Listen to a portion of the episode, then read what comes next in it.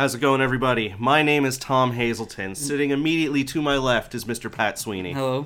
Uh, this is Pat and Tom's Story Strike. We are the podcast that dig up great stories from any medium, whether it be kids' books, literature, comics, novels, television, video games. We look for the good, the bad, and the ugly when it comes to getting a story across to an audience. Very good. Congratulations. Thank you. That was the first intro to our first podcast. Yeah, it was a very that was a, a job well done. Oh, you're a job well done. Oh, thank you. Yeah, you, you're welcome. uh, so, as I said in the intro, my name is Tom Hazelton. Uh, I've been friends with Pat for, God, 15 years, if not longer. Um, I also do another podcast uh, with another friend of mine named Mark Durkee. We call ourselves Tomfoolery and Durkin Around. If you're into video game Let's Plays, check out the uh, the YouTube channel, Tomfoolery, youtube.com forward slash Tomfoolery and Durkin Around. Listen to our podcast, which isn't gaming related, more so pop culture related. Even if you're not a gamer, you can find a little bit, you know, something to interest you in there. Uh, you can download it off of Google Play Store, iTunes, listen to it on YouTube. Um, but yeah, that's basically me in a nutshell. I don't really do too much. Wow, you are really good at this.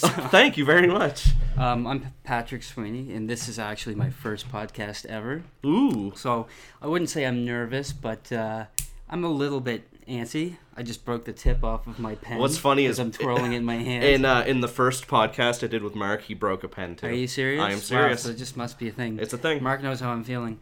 Um, yeah, so Tom and I have known each other for probably about 15 or 16 years. Jeez, though I- we grew- probably 2000. yeah, around we grew, 2000. We grew up not too far from each other, though. No, but, like a uh, 15 minute walk. Yeah, And our, our families are really close too. Like the Sweeney clan and the Hazelton clan, they're pretty tight. yep, um, very tight. So I don't know what it was that how we actually started hanging out. I don't remember either. In all honesty, it just happened. Yeah, I, I seem to recall after buying my first video camera, I had one of those uh, VHS-C, those mini VHS tape cassette video camcorders. With the uh, AV out that you'd plug to a VCR to put on a big tape. exactly, Yeah. that was it. And um, we had a lot of fun messing around with that, Yeah, making movies. making movies. Um, I think you said before we started this you wanted to uh, talk about the the siphoning of the dirty of the dirty water. I- I'll st- I'll start it. I I was uh, I was digging a gigantic hole out in the woods.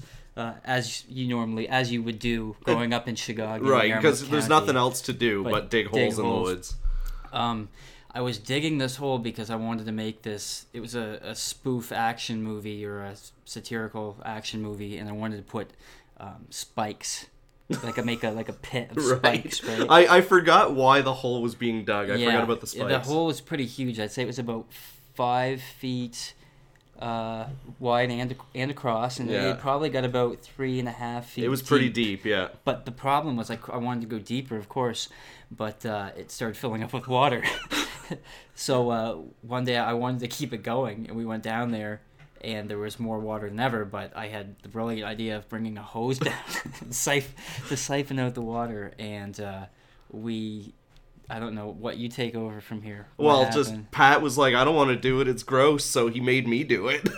and uh, I just remember we, we got it going. I had a mouthful of this dirty, gross, like dirt water.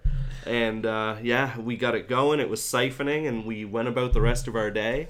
And we went there at the end of the day thinking, oh man, the, ho- the hole has to be at least I- half empty by now. I think the water was filling up faster It- than it was. I do too. I do too. We would have been better with a bucket. But just things like that. That's what we used to do back Yeah, in the day. Just that- hanging out, just uh, having a good time. that was it and and that was about as far as my directorial ambitions went You had some good ones. You had a Macbeth. That that oh was yeah pretty popular. we did a macbeth spoof it was like a uh, a mel brooks style comedy like a Macbeth. Spaceballs.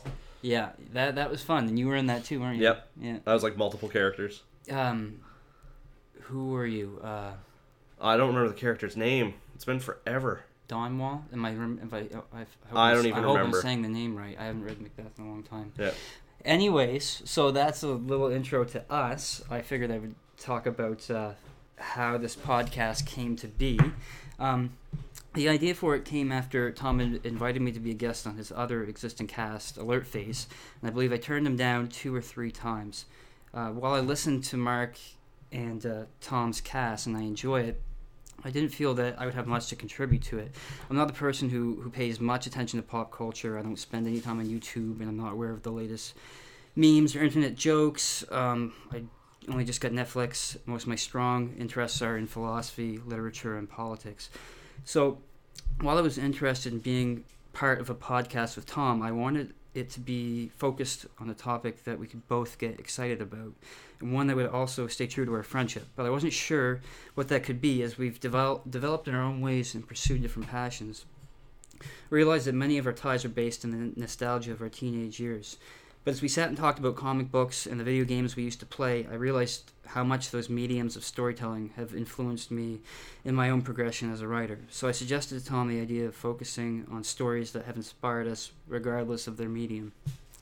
In this way, we could pay homage to our earlier influences while staying true to the foundations of our friendship.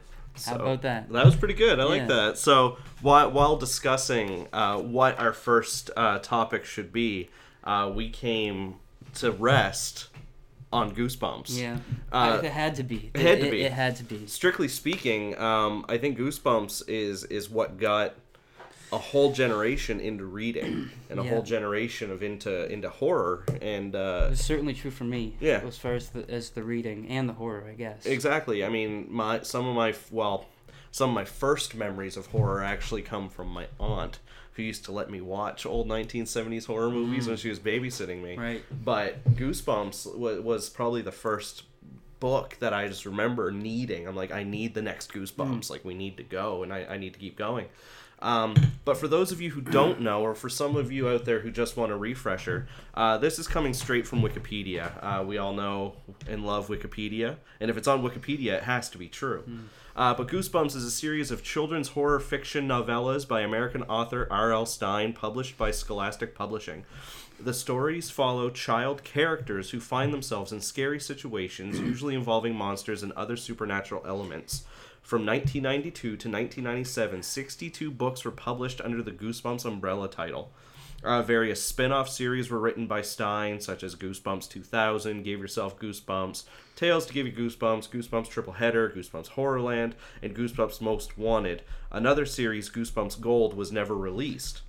I didn't know about any of these other. I knew about- the Fear Street. Yeah, Did it say Fear Street? it did not. No, But that he- he, he did, did it. Fear Street as well. Street as yeah. well, Uh, Goosebumps has spawned a television series and merchandise, as well as a feature film starring Jack Black as R.L. Stine, which I did watch the movie and I thoroughly enjoyed I it. I heard it was good. I haven't seen it. Uh, so, since the release of its first novel, Welcome to Dead House, which we will be covering, uh, in July 1992, the series has sold over 350 million books worldwide. Very It has been released in 32 languages. Uh, individual books in the series have been listed in several bestseller lists, including the New York Times bestseller for children. Um, and another thing that I'm just going to keep reading here a little bit is under the achievement section. Uh, so, following the release of the first book in the series, the books quickly became popular, selling a million copies a month after they first appeared, Wow. and four million copies a month by, and then selling four million copies a month by the mid 1990s. Individual Goosebump books appeared in the New York Times bestseller list for children and U.S. Today bestseller list. In 2001, Publisher Weekly listed 46 books in the series in its list of best-selling children's paperback books of all time. It's quite an accomplishment. Goosebumps was a bestseller in many countries, including the U.S., the U.K., France, and Australia. Uh, in 1996, the book series accounted for almost 15% of Scholastic's revenue. Following the decline of Goosebumps in 1997, Scholastic sales had dropped 40%. Uh, the decline in Goosebump book sales had made front page news of most newspaper business sections. Uh, as of 2008, the Goosebumps series still maintains an 82% brand awareness among children 7 and 12. Um, it is listed as the number two best-selling children book series of all time. as what? uh, Does it say? it does not. Okay. And as Scholastic's best-selling children's book series of all time. Uh, by 2014, according to Scholastic, there were over 350 million copies of Goosebumps sold in 32 languages, including Chinese, Czech, Spanish, and Hebrew. So that's crazy. Amazing. Yep. So that's a brief synopsis of the Goosebumps series. Wow. Um, well done. Thank you. Um, okay, so uh, I I think we're gonna talk about um, maybe give some personal um, uh, Recollection. yeah of, of how w- how we first got into or discovered Goosebumps. Yeah. Um, so I remember the first time I heard of Goosebumps was probably in 1993, 1994. Uh, I was in the third or fourth grade. Um, we had gotten, I don't know if you remember back in the day, and I don't know where you know what other countries or what other provinces did this, but we used to get the uh, the book orders every Yeah. month. Okay. Yeah. It, it was literally a pamphlet of books, and and what you would do is you'd take it home and you'd beg your mom and dad to give you money to buy a book. Certain books, yeah. Right. I love those. Yeah. Yeah. and you'd fill it out, but but each pamphlet always had a picture of the cover of the book, and it also had like a brief description. I remember seeing a Goosebumps books in a Goosebumps book in there, and I just remember thinking, wow, like the plot sounds awesome. It sounds pretty scary. Um, I don't remember what one it was, but I just remember like the entire class. We all ordered that Goosebump book. Like every everybody in the Yeah. class wanted it, and that's what started it for me. And, and I went down the rabbit hole quick, man. Like Yeah, I think everybody went down the rabbit hole. so I, I remember reading it and, and just needing to get my hands on the next one. And I remember my mom, she she was she's is a retired elementary school teacher. Um, and one of her coworkers, uh, her kid was just getting out of Goosebumps because you know they were too old. Yeah. So I remember mom came home with a stack of thirty one day, and I Great. I Great almost day. I almost shit my pants. I'm not gonna lie to you. That's 'cause I'm like- intense. yeah, I'm like, oh man, look at all these Goosebumps books. And I remember having, I remember having like the first 45 just in a stack, and I remember it was like a rainbow stack, and oh So man, you didn't you didn't come out of your room for a while. no, definitely not. And then the TV series was on. I remember watching that. I remember there were a couple episodes that actually freaked me out bad. Yeah, I'm I'm I'm sure there were. I mean, I don't. Besides the one that we watched Yeah. and that we will cover today, Yeah. I don't remember them very well. I, re- I remember Are You Afraid of the Dark much better Yeah. than Goosebumps, but I, I remember there was one episode of, of Goosebumps. It was uh, Piano Lessons Can Be Murder was the name of it. okay. and it was literally um, the this kid goes and takes piano lessons but the teacher is like stealing everybody's hands and Yes, and he yes, walks I in it's just a room of just hands playing the piano Yep. And i remember at the end of the episode like the the piano instructor like he he has the boy and he's looking at his hands and he's like ooh i love your hands or you Yeah. have amazing hands remember you know what i that mean now, yeah. and and what freaked me out like my dad w- seeing me watch this came up to me after and started doing it to me and i cried Oh, right. like just little things like that that will never come back from my childhood you know Yeah, that's so funny. I, I remember um, the haunted mask, and I think one of the main reasons I remember it is because it was a, on a Halloween special on. Did they show it on YTV? Is that what Goosebumps? ytv uh, every halloween used to do two hours of are you afraid of the dark and then two hours of goosebumps Right, and I think it was a special because Haunted Mask I think was the first. I could be wrong about this, but I think it was the first two part episode or hour long episode, and it was Halloween was always an event for YTV. Yeah. because they had that show with the cockroach and the oh freaky stories freaky stories. yeah happened to a friend of a friend of mine Oh my god, so great. Good Yeah. memories there. yeah Um, yeah. So what um, what uh, did or do Goosebumps mean to you? I mean, obviously you were a fan when you were a kid. yep Did they they inspired you to read? well like i said it, it really i i had had it Is like it was it all nostalgia for you? It's What- all what- nostalgia for me. Yeah. Um, and even going back and reading the book that, that we're going to discuss, and even watching the the TV show that we watched for this podcast, you know, I went into it with the I like to refer to as rose colored nostalgia glasses. Mm. Like you try to watch it in that same mindset from when you were like nine or ten years old, Yeah. but you know you're 31 now, and, and you can't, right? It's Um, in, that's it's very interesting um, too, and I'll have some things to say Yeah. about that later. and because- even even in that mindset of of when I was like nine or ten, I remember thinking like, "Holy hell!" Like this was fear, yeah, you know, um, it's a great feeling, and we're, we're also desensitized to it now. with everything going it's, on. it's, yeah, it's good. To, I, I can't really get that feeling back, but it's nice to get like little gl- hints of it now and then. yeah, and not only that, but like I said, I I had been introduced to horror previously from from a family member, but I I can honestly say Goosebumps is is where I get my love of horror from. Okay. Like I love horror movies. I love horror TV shows, horror games, everything. And I can always take it back to R.L. Stine's Goosebumps. Very good. And was it what does it mean to you, Pat Sweeney? Yeah. Um, my discovery was very similar to yours. You, if you figured, I was in grade two, Yeah.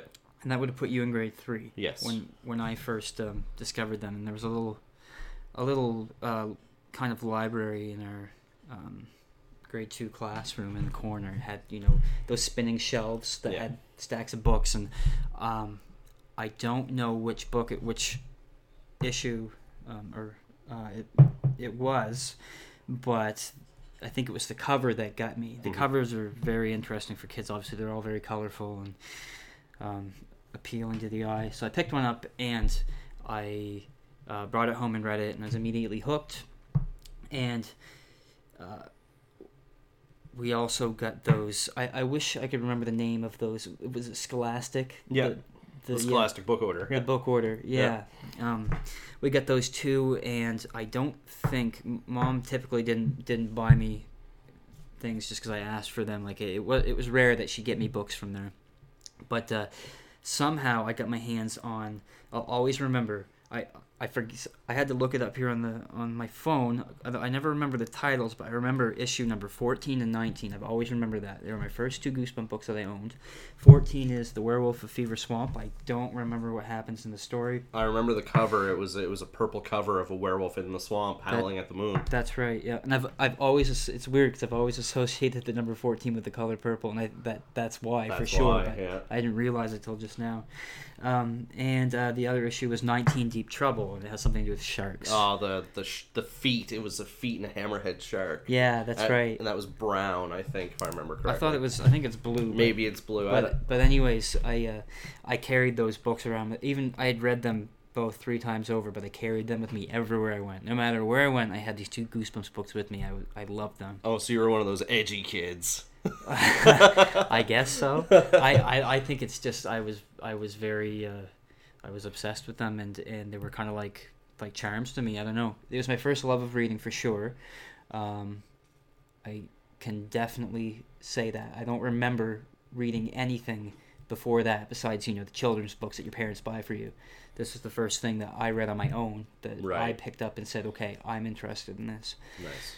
So, for me, it's a it's a lot of heavy nostalgia because I've I haven't revisited these books since the '90s. Whenever I stopped reading them, because I've always known or feared that it wouldn't be quite the same. So it's literally I don't know over over 20 years later that I'm we're finally Going uh, back. going back to this and taking a look at it. and it's like it's like you said, like does it live up to your memories? Does it live up yeah. up? Okay, so before we move on, that's an interesting question. What Yeah. did you, what were your expectations going? Without maybe saying, you don't have to say yeah. yet what you thought, but what were your expectations coming into this? Did Um, you? In all honesty, going into it, I I was expecting it to be cheesy. Mhm. I was expecting it to not be scary. I was expecting it to just be like a throwaway. You know what I mean? Like just just fluff.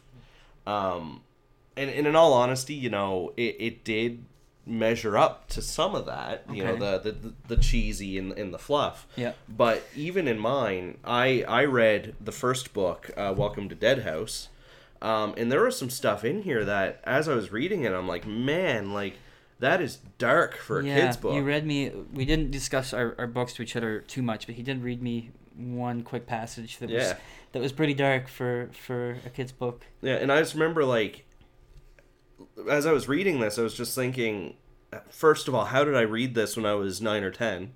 Yeah. Um, and just you know sleep at night because as I'm picturing it in my mind as I'm reading it, I'm like that is terrifying. Yeah. Um, and even still, like today, like some of it's pretty scary. Mm. Um, but yeah, that's basically what I expected going into it. Like I said, it lived up to some, but I was pleasantly surprised in other aspects. Yeah. What about you? What were you thinking going into it? I was I was a little bit I mean not not scared in the sense that we're talking about horror. I was I was scared at uh, that I would ruin that nostalgia because I had a feeling it would not live up to what I experienced as a child, and I think there's good reason to think that. Right. Um, I read a lot now, um, a lot of um, literature, especially. So, I had always heard. I, I remember hearing when hear, hearing when I was a kid that uh, a lot of adult reviewers said that he was a terrible writer, Right. and it would it would anger me because I thought, well, that's not true. He's great. He's my favorite author in the world. Right. You know what I mean? So Yeah. as an adult, I'm thinking, okay, well, who do who would I trust now? You know, Yeah. a, a child or or somebody would review the book. Um, so I expected, I was excited because I wanted to see if I could catch a glimpse of, uh, of or get a hint of, of that old uh, feeling, you know that that nostalgia. Yeah. But uh, I was also aware that I might destroy a beloved uh, piece of my childhood while Uh, doing so. So let's just get right into it. Sure. Okay, so we'll start with my book. Okay. uh, yeah. I read the very first book in the Goosebumps series. I read Welcome to Dead House. Mm. Uh, I'm going to read the synopsis on the back for you here. Uh, so it says Amanda and Josh think the old house they have just moved into is weird, spooky, possibly haunted, and the town of Dark Falls is pretty strange too. But their parents don't believe them. You'll get used to it, they say. Go out and make some new friends. But Amanda and Josh do. But these creepy new friends are not exactly what their parents had in mind, because they want to be friends forever. Uh, the tagline, each Goosebumps book did have a tagline. The tagline for this book was, It will just kill you. That's that is dark. Right? That is really dark. That's what I'm saying. Like, That's- it, it just seems like it started off so dark. Yeah. And it's- then maybe maybe his editor or someone came to him and was just like, "Man, you got to tone it down a little bit." I don't know, man, because I there was some pretty crazy stuff that happened in some of the other books. Maybe we'll talk about that. I don't. If we have time, maybe we'll go after we're done these. We'll look, we'll look through the uh, the list of the, the different issues. Yeah, See if we can recall any any good uh, cool. moments from them. Um, so basically, the plot it, it's your standard stereotypical, um, you know, parents. They they get a new house. I believe it was inherited to them by this great uncle that that of course they don't remember. You know what I mean? Um, and of course the kids they they don't want to move. Uh, you know they don't want to leave their friends, their school, anything like that. Uh, so the book starts with them. Uh, the kids are seeing the house for the first time, uh, and they're with the real estate agent uh, known as Compton Dawes. Okay, so he he's there. Um, he's the real estate Dawes. agent, Compton Dawes. Wow, sounds Um, intimidating. Exactly. Uh, he's described as young and handsome right from the get go. Uh, the main character, Amanda, who the book is from the perspective of. okay. Uh, yeah. So she's she's the narrator of the book. She So it's mentions I, I think all his books are first person. I believe so. perspective I believe so. One of the one of the characters. one Yeah. of the child characters. Yeah. Uh, so she mentions, you know, he's young, he's handsome, but her and her brother Josh and their dog, they immediately start feeling like uh, something's wrong in, in this area. Uh, despite the fact that it's like the middle of the summer, the entire neighborhood uh, seems like it's covered in an artificial darkness. So it's dark Ooh. all the time. Uh, That's kind of cool. dead brown leaves, shade, and shadows are everywhere.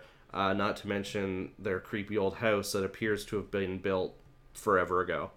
Uh, the house itself is enormous, dark. It's antique structure with two large bay windows on the second floor uh, that look like eyes. I remember them saying in the book that that she says that it looks like the house is watching them. Right. Um, so Josh, of course, doesn't want to go in the house. Um, so he stays. He stays at the car. Mr. Dawes is welcoming the family into the home.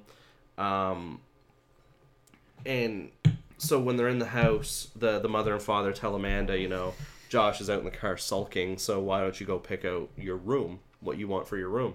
And immediately, uh, she catches a glimpse of a boy standing in a doorway. Ooh, right So, off the bat. Right off the bat. So it's like the first chapter. She, she, yeah, he steps up the. Uh, the fear is immediate, right? Right. So I'm actually gonna read. Um, I, and that I don't. That might not work on an adult, but I can see how that would work. You know, if you watch any horror movie, they Yeah. always incrementally ramp up the fear. exactly. But when you're dealing with kids who are reading your books, you can just boom, ghost. yeah, right exactly. off the bat. So like literally page ten. Um, so I'm gonna read page ten and eleven here.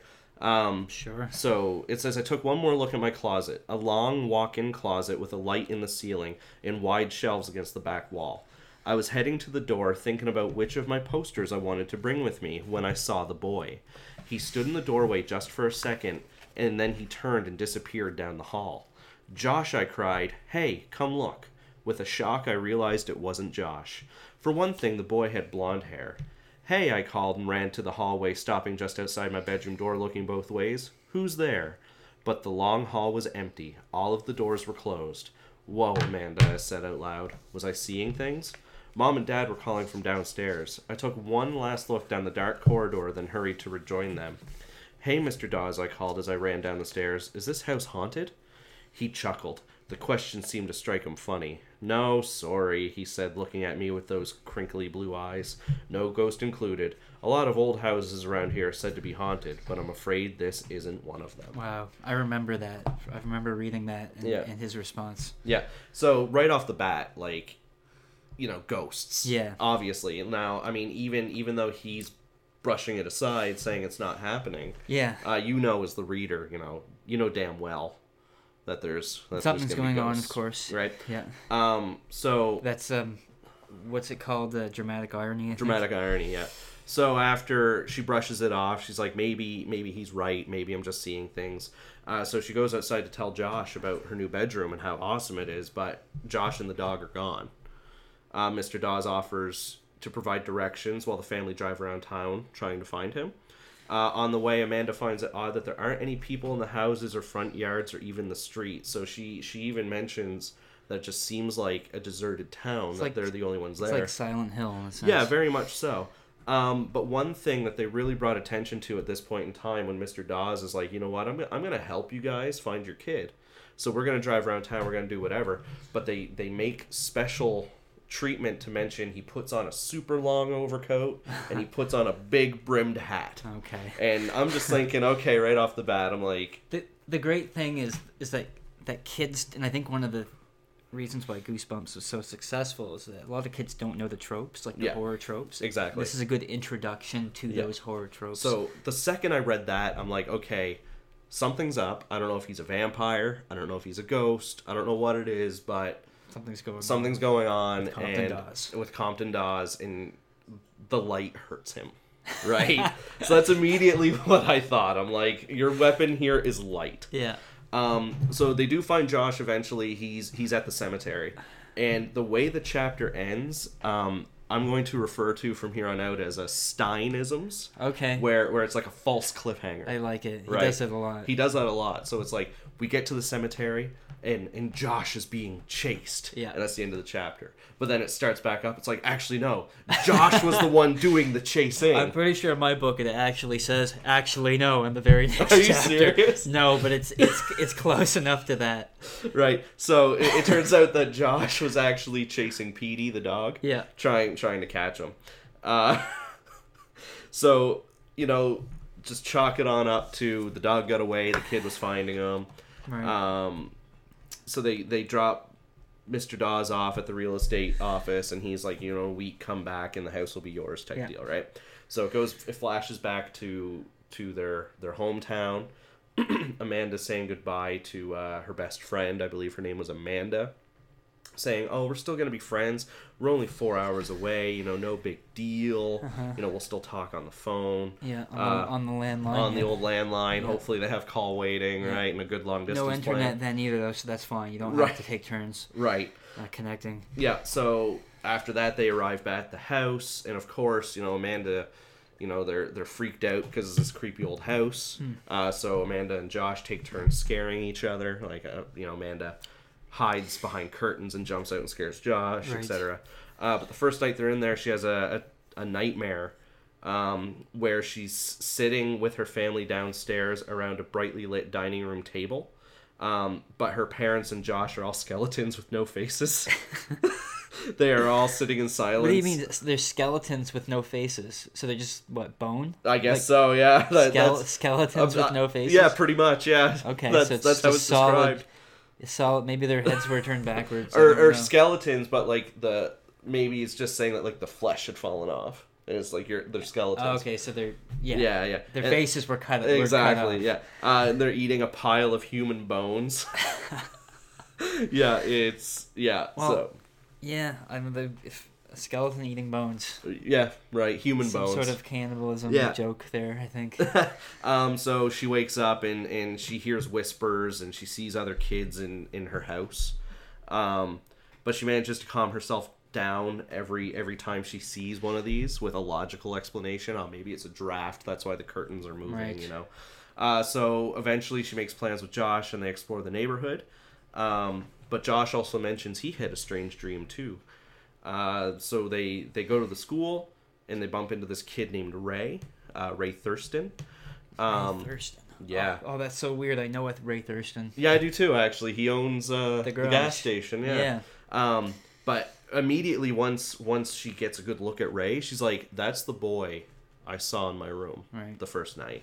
Um, but she's like, "No, it can't be." You know what I mean? Um, now, immediately once you're introduced to this Ray character, the dog goes crazy. Starts barking at him. Yeah, I have a crazy dog in my story too. Yeah.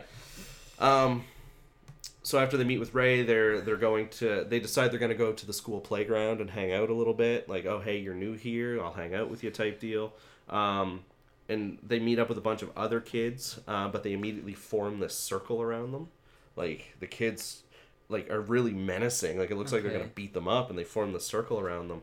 Uh, but then Mr. Dawes appears and he yells at the circle. He's like, "What's going on?" And the kids are like, "Oh, nothing. We're just having fun." You know what I mean, Okay. right? Um, so they they go to the they go to the playground and they decide they're gonna play some softball. So they play softball. Wow. Um, and and uh, Amanda makes friends with another girl whose name I can't remember at the moment. Um, but they become they become tight. They become friends because you know it's a girl her age. I think she's a year older type Yeah. deal. yeah. that makes sense. Yeah. Um, actually, no. I now that I think about it, I have an excerpt right here too. Okay. Because as as her name was Kathy. So as uh, as they're playing softball, um, the clouds in the sky they they start clearing, Okay. and one of the other kids notices that the sun was starting to come out. So it says the sun was coming out as my team started to take the field for the beginning of the third ending Suddenly, I heard a loud, a loud, shrill whistle. I looked around until I saw that it was Jerry Franklin blowing a silver whistle. Everyone came running up to him. We'd better quit, he said, looking up at the brightening sky. We promised our folks, remember, that we'd be home for lunch. I glanced at my watch. It was only 11:30. To my surprise, no one protested. They all waved to each other and called out farewells and then began to run. I couldn't believe how fast everyone left. It was as if they were racing or something.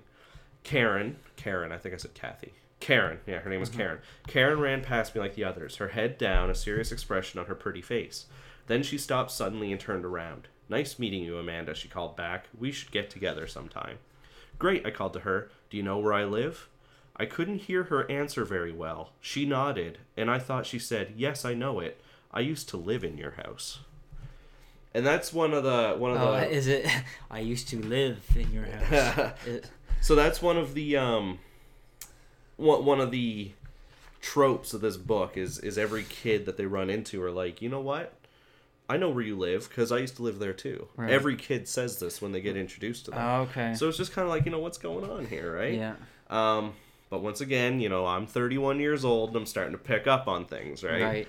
Um but I, we- I think I I think I mean we, we shouldn't uh, we should give credit to the kids too. I think most people could see this coming, Mm. but they might lie to themselves about it, you know, to keep that suspense. Where we'd be like, okay, well, it's obvious Oh, what's going to happen. obviously what's going on. They uh, might get that sort of that uh, that feeling of oh, I think I know where this is going, Yeah. and it's really dark. Right. It might encourage them to keep reading. keep going yeah uh, so after that that initial softball game it jumps ahead two weeks and it's like they're they're constantly playing softball with these kids you know they're, they're friends they're tight That's they do it every thing. day right? That's their thing. Uh, but they notice that their dog has gotten loose again. Uh, so they go around the neighborhood and they look for him um, and they can't find him anywhere and josh becomes upset and they head home to tell their parents who decide to call the police and reassure the kids that the dog's you know he's going to show up he, he likes to wander Yeah. uh, their parents go to a potluck party in the neighborhood that night, and the kids go to sleep. Josh then wakes Amanda up just after midnight, insisting that Petey must be at the cemetery because that's where he ran off to on the first day. He's like, Well, if that's where he ran to the first day we were here, maybe he went back. Right. Uh, so they sneak out to the cemetery, agreeing that they can be back home before their parents come home. However, they soon realize that they are being followed. Um, it turns out that it's Ray, Ray Thurston. Yeah. He's following them, explaining that he often goes out for walks at night, as he also has trouble sleeping. Uh, he's very much against the idea of going to the cemetery, but Amanda can't control Josh, and he begins calling out for Petey in and around the cemetery. Um, so when they get to the cemetery, they discover a man-made amphitheater that's dug into the ground. Um, Ray explains that it's somewhat of a meeting place for the townspeople, much uh, much to Amanda and Josh's confusion. Like, why would that be in a cemetery? Right. Th- This well lit amphitheater. Um, they they see the dog and they try to get to the dog, but the dog keeps running off. Um, and then they're horrified when they get to the gravestones because they they start recognizing the gravestones. Like they're reading them and they're like, "What's going on here?" And I, I, remember this from the t- from the uh, TV episode. Okay. Yeah. Um, so I have another excerpt from the book here when they when they discover the the gravestone. Um, so it says, and then the circle of light came to rest on the front of a granite gra- a granite tombstone. Reading the name on the stone, I stopped short and gasped, "Josh, look!" I grabbed Josh's sleeve. I held on tight. Huh? What's wrong? His face filled with confusion. Look at the name on the gravestone. It was Karen Somerset. Josh read the name. He stared at me, still confused. That's my new friend Karen, the one I talk to on the playground every day. It must be her grandmother or something, Josh said. Then he added impatiently, Come on, look for Petey. No, look at the dates, I said to him. We both read the dates under Karen Somerset's name, 1960 to 1972. It can't be her mother or grandmother, I said, keeping the beam of light on the stone, uh, despite my trembling hand. This girl died when she was 12, my age, and Karen is 12 too. She told me. Um, Amanda, Josh scowled, looked away, but I took a few steps and beamed the light onto the next gravestone. There was a name on it I'd never heard before. I moved on to the next stone, another name I'd never heard. The next gravestone had the name of George Carpenter, 1975 to 1988. Josh, look, it's George from the playground, and it keeps going. Yeah. They Yeah. they see everybody. They see, and then they eventually see Ray. They Thurston, see Ray I'm sure. Thurston, yeah, and that's when they're like, "Oh man, like That it's very similar to um, the movie The Others, which is funny. What do you remember that part when they realize that the old people that are yes, that that live in the house with them yes, are are dead? They yes." find that picture. and- Spoiler alert. Spoiler alert. Oh, this is a spoiler. This is a just so you all know. This there's gonna be lots of spoilers in this podcast. So Yeah, yeah. if you don't like spoilers, then you're gonna have to tune into another channel. But um, yeah, it's funny when you said that they went to the ballpark and you said the other children. I, I thought this is just this is gonna be just like the movie The Yep. Others, isn't it? Um, so when they find Ray's gravestone, of course he shows up. He's like, "Hey, you know, Yeah, uh." Um, S- scares your pants off. exactly. Um, so he then explains, you know, the dog you're looking for, um, he's dead. The townspeople they kill dogs first. Are you serious? Yeah, no joke. He he literally says that. He says Wow. they, they kill the dogs first because the dogs can always tell who's on I undead. was not expecting that. Yeah. and I didn't remember that either. Yeah, it's because you know that's why he was always barking at the I, kids. I because- wonder if they cut that out of the Goosebumps episode. That's that's well, really what's actually funny dark. at the at the end of the episode, um, like the TV show and the book are very very different. Mm. They take a lot of creative liberties in the show, yeah. but what they do at the show at the very end is the dog like after being missing for like the whole show, Right. he jumps in the car and then he turns gray, just insinuating that he's dead Right. type deal. Um, but yeah, they kill the dogs first because the dogs can sense the presence of the undead, which is why he's always barking. Um, so Amanda begins backing away for from Ray when he explains that he's the watcher for the town and he's supposed to make sure that Amanda and Josh don't know what's going on until it's their time. Um, so he, his eyes begin to glow red as he goes on to say that once a year the town people must have the blood from a freshly killed person to sustain their living dead existence for another year. And that this is the real reason why the Bensons were invited to Dead House. They actually no call it wonder Dead this House. was so popular. Right. I'm I'm sure kids were reading this without their parents knowing Yeah. just how bad it was. Um, so Amanda then she starts choking, and Ray is like floating over her. Yeah. Like it's it's very very creepily detailed that she doesn't know what's happening. She can't breathe, and Ray is floating above her. And I just remember like picturing that, and I'm like, that's terrifying. You know what I mean? Um, but then Josh he he shows back up, um, and he shines his light on Ray's face. Um, and Ray drops to the ground, and Amanda can breathe again. And it, th- this to me was described very gruesomely for a uh, for a kid's book, because when the light is shone on his face, it's like his skin sags, Right, he's- it falls off. Uh, and then like his eyes roll out of his skull. Yeah. And I'm like, wow, like way to go, R.L. Stine. You know what I mean? That is terrifying. That is very terrifying. So that's when they learn that um, it is light. Light is their their friend their here. weakness, well, Yeah. the weakness of the Exactly. of the ghosts, Of- or what are you know what are They're they? they're the living dead. That's all Yeah. they say is they are the living dead. okay. Okay. So it's kind of his own they're they don't really fit into They're like zombie ghosts. horror archetype. Yeah. They're- well, it's kind of a mesh. Z- zombie ghost to zombie ghost to pyres. Yeah. Yeah. There you go. Um, so of course they run back home to tell their parents, but their parents aren't back yet, and it's like two in the morning. So they they figure their parents should be home. Um, but as they're there, like all the other kids appear in the house. Um, and they explain that you know Amanda and Josh never had a great uncle, and that the letter was sent to their parents to trick them, so that they would move into Dead House because they need new blood once a year. Um, so it looks like the ghosts are going to get the upper hand but then mr dawes he he busts into the house right? Okay. and he tells them that he was also at the party and he's already saved their parents so you got to come with me right now. Like something something's going on here.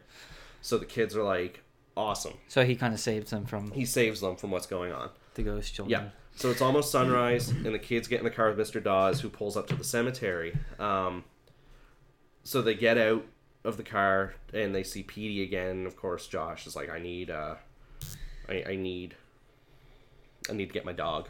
So he's chasing, and he and he trips over a tree root, and immediately he he looks at the gravestone where he tripped, and it's Compton Dawes. Yeah. So and and Mr. Dawes at the beginning is like, "Oh, I'm Compton Dawes, right? You know, I, I'm the only one in my family." I don't know why they wouldn't hide their name. Right, you know hide the gravestones. Or, Right. Yeah. So they realize that he's also dead, um, and that the whole town is dead. And Mr. Dawes, you know, he catches up with them and begins to explain that many years ago, the majority of the townspeople worked at this plastics factory, um, and there was an accident where a yellow gas escaped, floated over the town, and killed everyone. That Yeah. is, uh, Yeah. That's also very true. so they try, so they try to shine their flashlight on them, but it doesn't work. well, the plastic. It's funny because their their faces melt like plastic. Yeah, I wonder if that yeah, has something. I to do wonder. I never thought of that. that. That's a good. That's a good point. Um, so they so they run away through the cemetery, and of course he can't follow because they're in the in the light because it's starting to be sunrise, right? Right. Um, and they start to see a horde of townspeople moving moving towards the amphitheater, um, and then so they they sneak up into the amphitheater and they see that the uh, that it's full of townspeople. Right. And they have their parents tied up in the middle of the Wow, amphitheater. this is so- turning into Resident Evil 4 now. Right. Um, so they're tied up, uh, and it turns out that the dead children are zombies along with the townspeople, and they crumble under any light. So Okay. they they all die the same way. Uh, so Josh and Amanda decide to push over an already leaning tree as hard as they can. So, um, like the tree is hanging over the amphitheater, so no light can get in. Mm-hmm. So they push over the tree, and the light comes in, and everyone dies. Okay. So well, all the all the zombie ghost pyres die. Um, so they go, they save their parents, uh, and of course they decide, you know, we're gonna move back to our old house. You know, it's a good thing we couldn't sell it because we need to move back. Um, but in the typical R.L. Stine ending of not everything is wrapped up in a nice little package, um, Amanda decides to have one last look at Dead House before they leave. So she's like, I want to look at this house. Does And- it, does it say why or? just because you know like if, if i had this grand adventure you know what i mean i would want to take a look at this house that, yeah. you know what i mean Well, it's Um, pretty brave. I think. I think exactly. most people that actually just want to bolt. yeah so as they're as she's leaving she sees another family pull up into the driveway um, and a real estate agent with them who she swears is mr dawes Yeah. and then she gets in her car and they leave Okay. and that's how it ends so it's oh, like so so it wasn't that bad for them. They don't turn into ghosts. no they're fine they they survive. They just leave it to uh, another family. Yeah. So that was uh, book one of Welcome to Dead House. Wow. Yeah. Did, so so uh, it- uh, what did you think of it? as a whole, um, even reading it now, I liked it. Mhm. I mean, granted, like I said, I could see everything coming a mile away. yeah. Um, it, it's obviously written with a young, like a young, I don't want to say a kid, but you know, like a preteen in mind. You know what I mean? right. Um, so obviously they don't use big words. They and they over explain things that really don't need explaining. Right. You know what I mean? Um, but as a whole, I did enjoy it. Like I said, parts of it were even creepy to me, just picturing. You know what I mean? Yeah, I actually I had fun listening to your um, your summary of it. Yeah. So if I had to rate it, Oh, okay. Tom, we're doing that. I just made it up now. Okay. You don't have to rate yours. I'm rating No, mine. No, I mean if you rate yours, maybe I'll rate uh, mine. nine to ten year old Tom. Well, um, out of what? What are you rating this out of? out of ten, Okay. probably give it an eight or a nine. Like I would probably, I probably lost sleep over this, but I don't remember. You know? What yeah, I mean? I mean I I know I read it. Yeah, I know I read it, too. probably, I probably had to sleep with with the light on a couple Yeah. nights. I'm sure. So I'd probably give it an pretty eight or nine. Uh, modern day Tom, I'd probably give it a six or seven. Okay, well that's still pretty good. Yeah, it's it's above average. You know what I mean? Like I It's I remember when I was when I was jumping in to read it, I was thinking, oh great, goosebumps, right? Yeah. But I actually ended up like, oh man, what's gonna happen next? As I'm flipping the pages, right? okay. So- Yeah, it's it's it's uh it sounds very interesting, and and I wonder if uh, after going through my summary, um, I'll. Uh, Probably put some thought into whether most of his best material was was put into the earlier works. Right.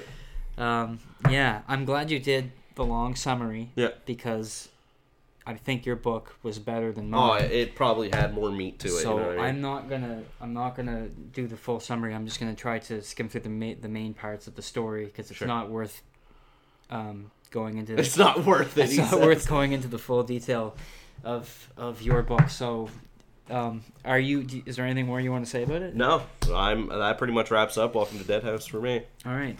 Um, so I did. Uh, I read How to Kill a Monster. I don't remember if I read this one when I was a kid. It's issue 43. 46. 46. So it's quite a ways up there. You said there's 62. 62 of the original run. Yeah. I, I think I read it, but uh, it, it was probably around when I stopped. hmm Um, I was getting a bit older. Um, Apparently, this particular issue had trading cards inside. yeah, I saw where the, the tab where they were uh, the perforated tab where they were where they were pulled out. But before you jump into it, I'm just going to interrupt for a second because Sure. I, I remember in later books they used to give you free stuff to read them. Yeah. Yeah, I remember one. Like I remember posters.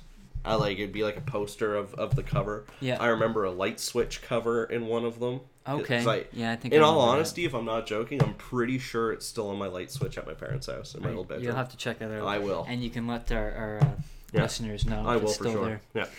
Yeah. Um, yeah. So I, um, the reason why we had these two books, um, is because someone, Someone one of your friends, one of my friends. Um, lent I, us. I put up on Facebook and Twitter that I was Right. looking for Goosebumps books, and I didn't say why. Right. Um, so my buddy, my buddy Kurt Green, Yeah. um, he lent me four books, and we had all intentions to read all four of them. But Mm. after you read your one, you're like, I no. did. I didn't want to read anymore. so it was. It's actually his daughter Alexis's books. Okay. So thank you for letting us you, uh, borrow these, Alexis. We appreciate it. Um, yeah, I, I would have loved to have read, say, you know, issue two or three, of Stay Out of the Basement, Mhm. or um, Night of the Living Dummies, or Haunted Mask, but this is what we had to work with. So, um, Tom read Welcome to Dead House, and I picked How to Kill a Monster because I thought that I had read it before. I wasn't sure. Mhm. Um, but uh, here we go. So I'll, I'll read the uh, the back. Uh, Home Alone with a monster? Question mark. Gretchen and her stepbrother Clark hate staying at their grandparents' house. Grandpa Eddie is totally deaf, and Grandma Rose is obsessed with baking. Plus, Bacon. Uh, yeah, it comes into play. That's, That's uh, like that's like 15 years before bacon became a. no, no, no, no, baking. Oh, I thought you said bacon. no, no, baking. Okay, She's okay. obsessed with baking. Okay. It's very relevant to the plot. Okay. Uh, plus, they live right in the middle of a dark, muddy swamp. Things couldn't get any worse, right? Wrong. because, because there's something really weird about Grandma and Grandpa's house. Something odd about that room upstairs, the one that's locked, the one with the strange noises coming from it, strange growling noises. And uh, what do you call those? tagline. The tagline at the front. Okay, so it's how to kill a monster. Step one, run. Step two, run faster. It has nothing to do with killing a monster, so it's how to escape from a monster. But that Yeah. escapes Mr. Stine, but it's all right. That's okay. We'll forgive him. He wrote a very good first book. Welcome to Dead House. Welcome to Dead House. If, if Um, you're gonna read any Goosebumps book, make sure it's Yeah. Welcome to Dead House. No, I, I, I stepped into this thinking it wasn't going to be as uh, as good as I'd hoped or as memorable.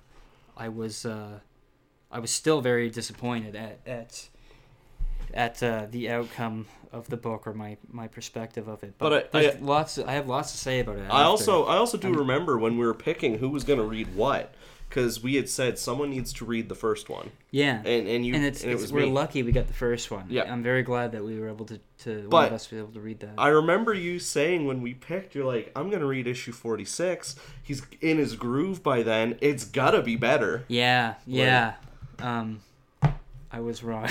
okay, so without further ado, um, how to kill a monster. Okay, so as I said, it's about. Um, I'm just gonna try to wing this. It's about Gretchen and her uh, little half brother Clark. So they're going to Georgia to stay with their grandparents while their parents are going to be working in Atlanta. So they also have a dog with them named Charlie, I believe. Um, so on the way there, there's plenty of those little cliffhangers. They they get as they start entering the swamp, they uh, swerve off a bridge, and it sounds like it's going to be the end of the novel. We Yeah, were yeah. going down and down and down and under and under into the muck, and then the next, the immediately at the beginning of the next chapter. The swamp was actually only a foot deep, so they I were love that. they were able to get to get out, and um, so they get to the to their grandparents' house, and they describe it as somewhat of a a castle almost in the swamp. It's a really bizarre, eccentric house Just in the middle of a swamp. in the middle of a swamp. There's all these old trees around, and there's just the one road that leads to, I imagine, some sort of um, uh, earth or island made of dirt, which the house is on, and all around it is just muck and swamp. So, of course, they have uh, some fun early um, scares where they're running around the swamp and they they think they see uh, swamp monsters. Uh, Clark likes to read comic books. Who who doesn't love yeah, a good and he, comic? he actually has a comic book about swamp monsters, mind you. So it's it's perfect. And uh, Now, what I need to know is, and you might answer this later, but I want to ask it now. So he has a comic book about swamp monsters. Does it actually pertain to real life swamp monsters? Um, it doesn't go into that much detail. Okay. It just says it's swamp monsters. Okay, I was gonna say it's like in the comic book it says you need to do this to a swamp monster, and they do it. Oh no no no. no. okay. No, no. That's uh there is a great scene later when they try to, Okay. to kill the monster. It doesn't come from the comic book, but it's it's great. It's human ingenuity at its finest. um, so the sister is trying to scare Clark, um, pretending there's swamp monsters in the woods or in the swamp there, and so there's a lot of that, and they're very bored. They think their parents are weird. The grandma, every time she cooks, she makes like uh, she goes over overkill on the baking. She'll make like 50 pancakes for the four of them, Right. um, and they don't know why she's making so much extra food. Of course, it's, It's very- for the It's for the monster, so you know it's easy to see that one coming. And so one day, the uh, or the second or third day there, the grandparents tell the kids to explore the house. It's really huge. They can have fun if they they go look around, and they so they go up. I think there's three floors, and it's really weird because most of these gigantic rooms are just empty, completely empty, and there's nothing scary about them. It was like R.L. Stine was just being very lazy, like he was rushing through this book. He didn't want to describe the rooms, what he could have done, all kinds of stuff, and it was just another oh another big empty room, nothing in it. Oh, this room is empty. It has a piano in it though, just just one piano. Yeah. That's it. They find a couple creepy rooms just like some old toys and stuff, but they don't go into any sort of. Uh, they don't set up anything like they did in your book. Right. Um, but uh, of course, there is a closet on the third floor or a room, a locked room, and they're not allowed to go into it. And one day, I think the the dog runs upstairs, so Gretchen goes to find him, and this is uh, immediately after they have their pancakes. Hmm and grandma had cooked you know like 50 pancakes. So she's up and run, running around the third floor looking for her dog and she sees her grandpa with this gigantic tray of pancakes uh, so she doesn't know what he's doing she starts uh, following him around uh, trying to see where he's going and at one point the dog starts barking and turns out the grandpa's kind of deaf, so he thinks the dog barking is his wife. So he starts calling. He starts calling out to his wife. right? So he doesn't figure out that she's sneaking up on him. But um, uh, I don't know. I don't remember what happens. She doesn't find out what's what's in the room. But uh, I think it's the next day. The grandparents say that they have to run to town, and that they can explore the house again if they want, but not to go into the locked room on the Right. third floor. So of course they do. They go, and the key is right in the lock. Okay, Just so randomly in the lock. random. Well, they left it there. I guess they told them not to go in the room. But they, here you go, They go in the put that temptation into their hearts, Yeah. and then they. It's like it. It's like they were testing them. Yeah. But, but in the end, they weren't. It was just um, carelessness on their part. Um, so I want to read to you the part where she opens the door and finds the monster. Okay, so she opens the door. Here we go. I nearly fell into the room. I couldn't move, couldn't back away, couldn't take my eyes off him. A living, breathing monster, at least 10 feet tall, standing inside the locked room. I gaped at his big, furry body, a body like a gorilla, with leaves and tree roots and uh, sand tangled in his fur. His head was scaly, with snapping rows of jagged alligator teeth. A foul stench filled the room, the putrid smell of decay, the smell of the swamp. My stomach heaved. The creature raised his eyes to me, bulging eyes set into the sides of his, of his enormous head. He held me in a stare for a moment. Then he glanced down at his hairy paws, where he balanced a, sta- a tall stack of pancakes. he, he began stuffing the pancakes in his mouth, devouring them, gnashing them with his jagged teeth. Still gripping the door handle, I stared at the monster as he ate. He jammed another stack of pancakes down his throat. He swallowed them whole and grunted with pleasure. His horrible alligator eyes went wide. The thick veins in his neck throbbed as he ate. I tried to call for help, to scream, but when I opened my mouth, no sound came out. With one hand, the monster shoved pancakes into his mouth, stacks at a time. with the other, he scratched at one of his furry legs. I don't know what that has to do with anything, but he scratched and scratched until he found a oh here we go until he found a big black beetle nesting in his fur. He held the beetle up to the side of his head, to one of his bulging eyes. The beetle's legs waved in the air. He glared at the beetle, at the waving legs. Then he popped the bug into his mouth and chomped down on its shiny black shell with a sickening crunch. Blueberries and beetle juice oozed from his mouth. Run, I told myself, Don't, run. don't say Beetlejuice two more times. But I was too terrified to move. The creature reached down for another stack of pancakes. I forced myself to take a small step into the hall. The monster jerked his head up. He glared at me. Then he let out a deep growl. He let the pancakes slide to the floor and lumbered toward me. Man, he really loves. He was holding on to those pancakes to the last moment. I ran, screaming for help, as I charged into the hall. Gretchen, Gretchen, what's wrong? Clark turned the corner at the end of the corridor. A monster in the locked room. Hurry! I shrieked. Hurry, get help. I leaped down the stairs. Grandma, Grandpa, I cried, I cried out. A monster. I turned to see if the beast was following me and realized that Clark hadn't moved. There's a monster in there, I wailed. Get away, Clark, get away. He snickered. You must think I'm pretty stupid to fall for that one. Clark headed toward the door of the monster's room, grinning. No, please, I pleaded. I'm telling the truth. You just want to stare to scare me, to get even. I'm not kidding, Clark. Don't go in there, I shrieked. Don't. Clark reached the door. Here I am, swamp monster, he called out as he stepped into the room. Come and get me. Oh, So up to that point, that was the most interesting chapter. fair. It it was uh, I laughed harder than we just did, but it was still the best chapter up to that point. Um, so uh, where are we at here? So what happens after that is this the swamp monster is still in the room. I expected him to disappear for Of whatever course. reason, but that didn't happen. He's in there. So Yeah. Clark comes running out, and suddenly the door is open, and this monster's on the loose. so uh, they go down uh, downstairs to find their grandparents, and uh, they realize that all the windows and doors have been nailed shut and locked from the outside. And they look out the window, and the grandparents are driving away in the car. so I'm thinking, oh my god, like these are some great, uh, great uh, caretakers. Um, so they don't know what to do, and they find a note, two notes left on the fridge. So I'm gonna read to you what one of the notes, the first note said. Clark, I shouted impatiently. What does it say? Clark began to read the letter out loud.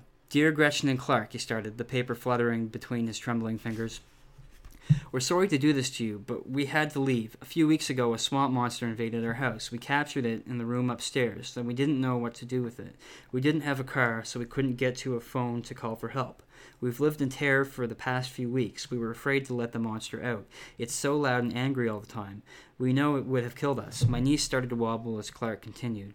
We didn't want to tell your parents about the creature. If we did, they wouldn't have let you come. We don't get many visitors here. We wanted to see. Uh, we wanted so much to see you. But I guess we were wrong. You should have gone to Atlanta with your mother and father. I guess we were wrong to let you stay. They guess they were wrong. They guess, I shrieked. Can you believe them? Clark peered up from the letter. His face was white. Even his freckles seemed to disappear. He shook his head, stunned. Then he continued to read our grandparents' letter. We've been feeding the creature, slipping food through an opening Grandpa sawed on the bottom of the door. The monster eats a lot, but we had to feed him. We were afraid not to. We know it's unfair to run off now, but we're just going for help. We'll be back.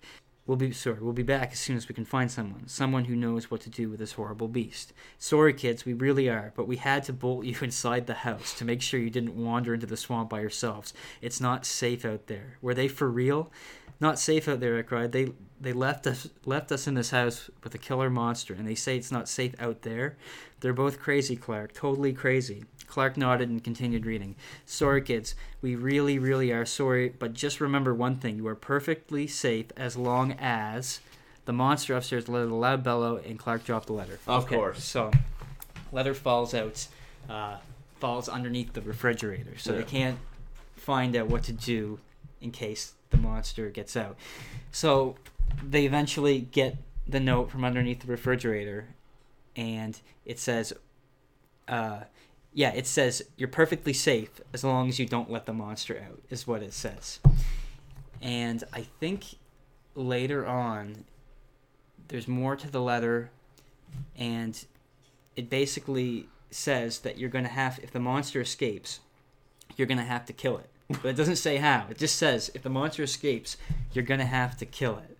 So these the adults leave, bolt the kids inside, and say, "You're going to have to kill this monster." If and I think that that must have been their plan. Why else would they leave Right. the key in the lock and tell them not to go in the room? In hopes that the kids will know how to do it, and or it will just kill the kids? Yeah, these are really irresponsible grandparents. Um, cook a good pancake though. Basically, this turns into Home Alone, and the kids are just trying different ways of killing this monster by setting up booby traps and It, it's funny that you say that it turns into Home Alone because on the back of the book it says Home Alone with a monster. But does that mean we're home alone or the movie Home Alone with a monster? That's what I was thinking when you were Oh. reading it. it's it's fun. I I don't think that's what it means because it's not exactly Yeah. like like Home Alone. But that's what I was thinking. What year did Home Alone was Home Alone? a Home Alone would have been out by now. Yeah, this is Yeah. yeah yeah because this is issue forty six. It would have been Exactly. like ninety five Yeah, or something. yeah. But uh, yeah, that's basically what it turns into is a Home Alone scenario where they have to try to booby trap this monster to death. And there's a few ways to try to do it, but I figured I'd read to you um, the funniest way Okay. that, that doesn't work, and then the way that actually All right. does. Uh, this is great. I was laughing my head off. If it was enter- if this book was entertaining, if nothing else.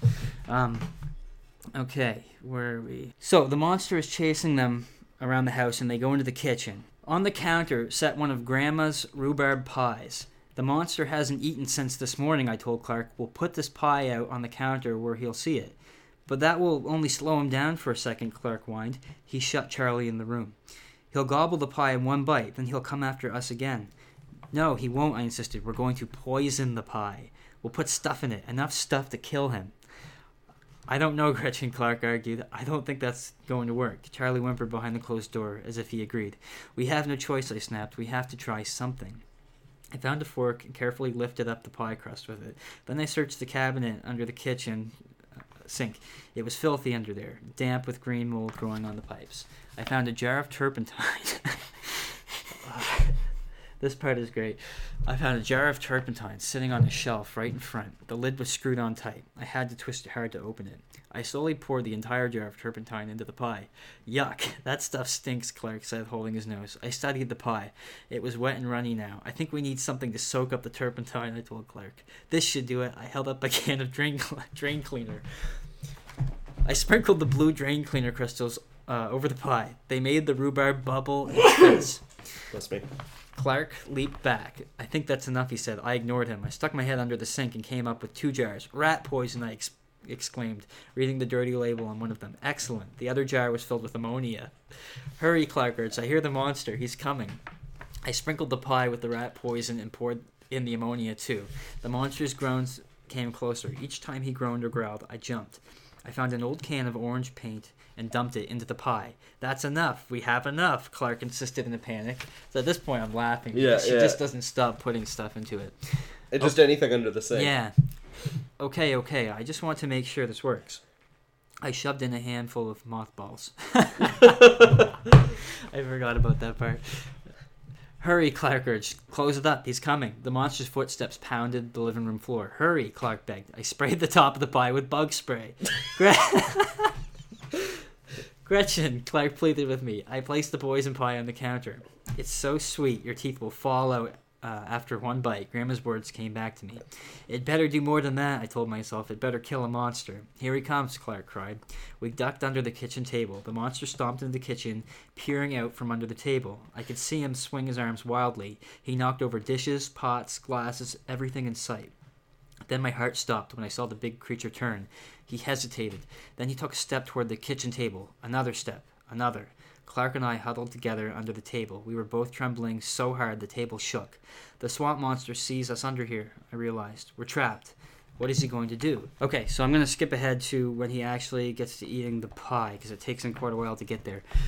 I peered out from under the table and saw the creature heading toward the counter. Yes, he stopped and sniffed. He saw the pie. He eyed it for a moment, then he lifted it to his mouth and shoved it in.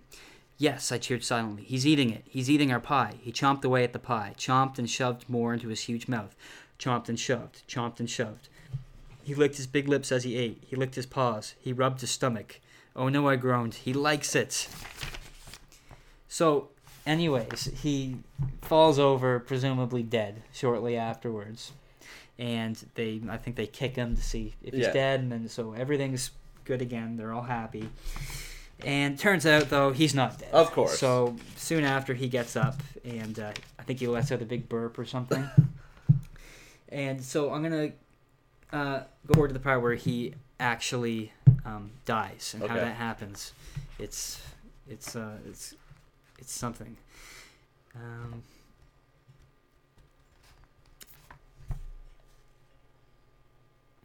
With another angry growl, the beast swung at Clark, shoved him hard against the wall. Then the monster leaned down and pulled me up to his face.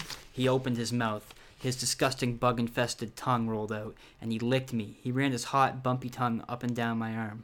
Then he lowered his enormous teeth as he prepared to chew off my hand. No! A hor- horrified shriek tore from my throat. The monster's jaw swung down. His mouth gaped open. The bugs swarmed over his yellow teeth. He lowered his mouth to my hand. Then he stopped and let me go. He backed away, staring at me, staring at my arm, eyes bulging. I stared at my arm too. It was covered with disgusting monster saliva. The monster raised his hands and clutched at his throat now, choking, choking on something. He raised his wet eyes to me. You? You human? He choked out. He can talk! Clark gasped. You human? You human? He demanded. Yeah, yes, I'm a human, I stammered. The monster threw back his head and groaned. Oh no, I'm allergic to humans. Oh my god. His eyes rolled up. He staggered forward and collapsed against the door to the outside. It crashed open under his heavy weight. Moonlight streamed in. He lay there on his stomach. He didn't move. I rubbed my wet arm and stared down at the swamp monster. Was he really dead this time? So and sure enough, he was dead. It's not the end of the book, but what that reminds me of is um, the remake of War of the Worlds, where the aliens come and they die from a common cold. oh really? I, Yeah. I never saw it. Okay. But but uh, Or even better, it reminds me of Signs. You ever watch that movie? yeah. Okay, now the aliens in that movie were they it was water that killed them. Right. So don't you think you do research on a planet that's 80% covered in water and it randomly falls from the sky? Yeah. Like that's just what it reminds me of. That was um, the perpetual downfall of Yeah. M Night M Night Shyamalan. Shyamalan. Sh- Shyamalan. yeah, I didn't mind that movie. Maybe Yeah. we were, I watched it at your house actually. Yeah, you did. Yeah. Um, okay, so I'll uh, cut the chase here. Grand finale. Um, so basically, I don't want to read this whole thing. It's No. pretty long, but uh, they run out into the swamp, and they finally realize they haven't read the second letter that Grandma and Grandpa have left for. Right, because they left too. Yeah. Right, so they think they're free. And she, says, Oh, Clark, let's read that letter now that we have time. And the letter, of course, says, oh, whatever happens, if you do kill the monster, don't go out into the swamp because there's his brothers and sisters are very mad at us for capturing him and they've been wanting him back and they can see the shadows of them coming out from the darkness. But which why would you be afraid? If They're you're allergic to humans. To humans. Unless he's unless he's just allergic to humans. Because Maybe. not every human is allergic to pollen. That's that's true. So they just have to hope Yeah, that but they didn't really elaborate on that. so that was how to kill a monster. It was, it, you know, it seemed like in your book he was trying to go for fear, Yeah. and this was just, what do you call it? Like camp comedy, yeah, campy comedy. campy comedy, Yeah. all the way through. And I'm not a fan of camp, Yeah. so it, it didn't really. Uh, I laughed, but it was. sarcasm. So if you had to rate it right now, what would you give it? Um. Oh jeez.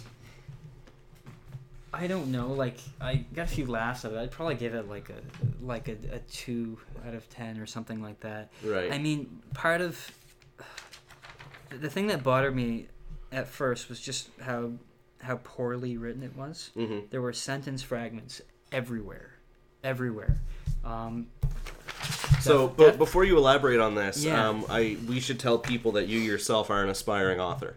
Uh, so, so you Yeah, yourself. but, I mean, I'm, it's I, I'm not. I don't claim to be uh, that great of a writer No, or, but- an, or an expert, but I, I mean, I, I read a lot. But whereas you yourself will focus on sentence fragments or you know what I mean, whereas or run on sentences or whatever, whereas yeah, but they're so distracting. I see. I flipped through your book before we did this, and I was looking for them, and I couldn't find nearly as many. It's Okay. like his writing got worse. right. They're everywhere. This whole book is just filled with sentence fragments that just halt you in your tracks. Like there's no flow Right. um, to the prose. Um, sentence fragments can work. I mean, Cormac McCarthy uses them all the time. They can be used effectively, but you kind of have to know how. Like I, I have one example here. Here's an example of, of just the kind of thing that you run into constantly in this book. Clark cupped his hands around his mouth and yelled, Later, then he turned back towards the path and tripped. That's a sentence. And, Right. and, trip. So he turned Okay. back towards the path and tripped over a dark form that rose up quickly. Why wouldn't you just say and tripped over a dark form? That rose yeah, up I get. Yeah, I get what you're You, saying. you don't have to, to cut that in two. yeah. And it was just chock full of them. So I found it very hard to to to get in any any rhythmic flow Right. with, the with the with the book. But that being said, there's something I, I, I did want to say is that I am looking at this book um, in the eyes of an adult, and I don't think it's fair. W- one of the thoughts I had when I was a kid when I heard about this, there's this reviewer that gave R.L. Stine a nasty review, and I even think it's on the wiki. Okay. It was a very nasty review. And I was angered by that when I was a kid because I thought, well, you know, what does he know? Like this is Yeah. these are these are kids books and it's the way I feel now is uh, an an adult can't see it from the same perspective. You're going Right. to see you- you go through so many different experiences and you learn so much. Uh, it's like Hook. I'm pretty sure Hook has bad reviews on Rotten Tomatoes. Right. I, I've read some of the reviews, reviews before, and a lot of them really trashed that movie. And I think when Mhm. I was a kid, I thought it was the greatest thing on earth. It's, right. It's all in your. In your per- it's it's your uh, perception of it. Right. So I just uh, want to say that uh, my review of this book shouldn't be taken too seriously because it is a, a book written for kids, and I understand that. Yeah. But just as far as me reading it now, it was it was very disappointing, and I understand why. Um, of course, why it was popular with kids. Yeah. It was written for kids, Exactly. But um, hard to read as an adult. Fair enough.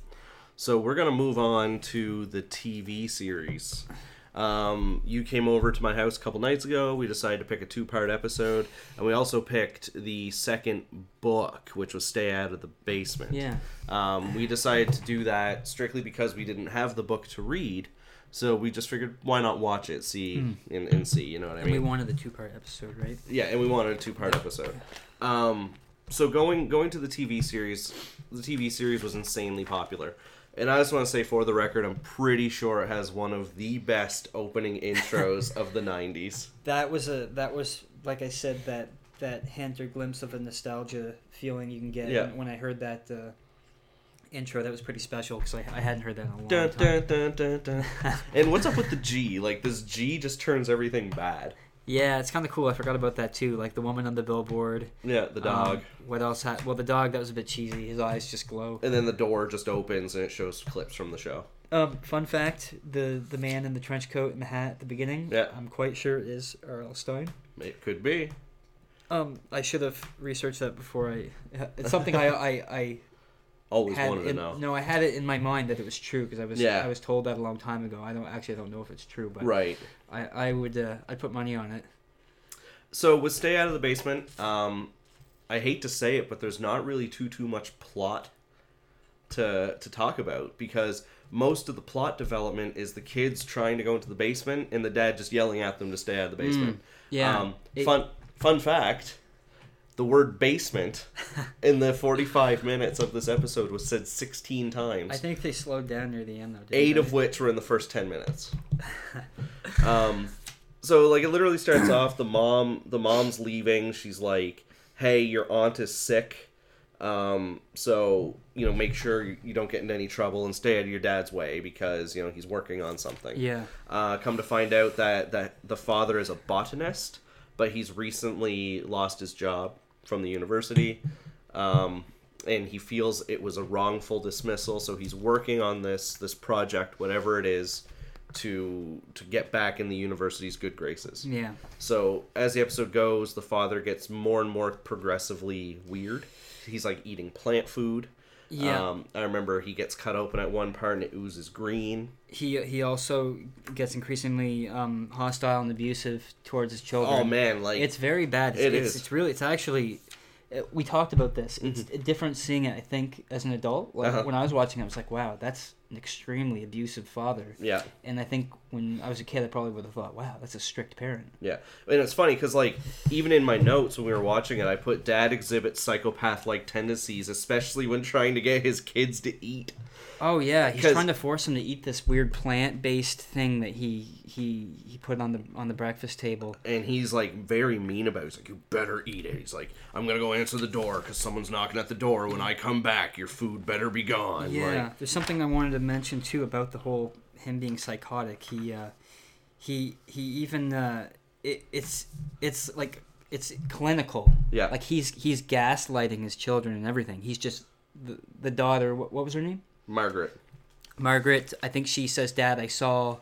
Um, I saw you doing this or doing some weird thing, and he just straight up denies it. He says, "No, you didn't." Like, Yeah. but he, he, he uses that intimidation to convince her that she's the crazy one. Yeah. So it's it's straight up gaslighting, and he's he's doing everything but swearing at them. Like Or- he'll he'll yell at them. Yeah, but and he doesn't he doesn't physically abuse them either. No, but when he first when they first go in the basement, he catches them. It even made us jump. I think. Yeah, it did. He's, he's at the top of the stairs and he just yells, "Stay out of the basement!" Basement, basement. as loud as he possibly can. And Yeah. You see the the shock on the kids' faces. Yeah.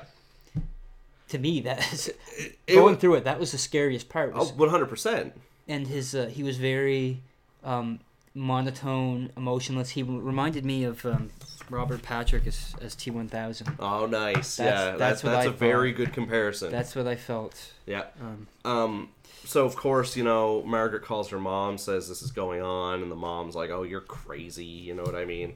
Um, but the one thing that surprised me, in all honesty, was when when they finally ask their dad, "What are you doing?" He straight up tells them, "I'm I'm crossing a plant with a human.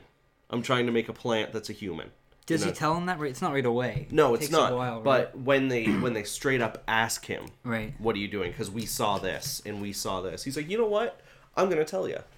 That's why I have you know leaves for hair right now. You know what I mean? Um, so that goes on for a little bit.